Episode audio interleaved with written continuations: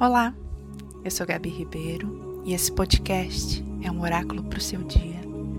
Escute a mensagem que o universo traz para você hoje. O convite desse dia é para que você observe o seu corpo.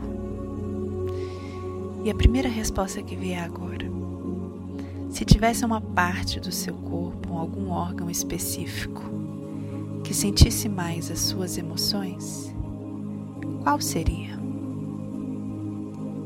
Você pode observar essa resposta exatamente naquele órgão ou naquela parte do seu corpo que você sente mais dor, mais incômodo, que talvez não esteja funcionando tão bem e que isso fique mais nítido exatamente nos dias que você está triste, que você está para baixo ou preocupado, preocupada demais.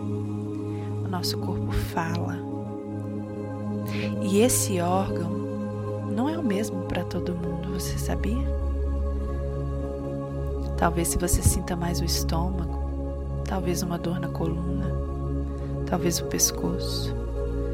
Tente perguntar para você mesmo o que esse órgão representa para você e por que ele é o filtro das suas emoções. Isso é autoconhecimento.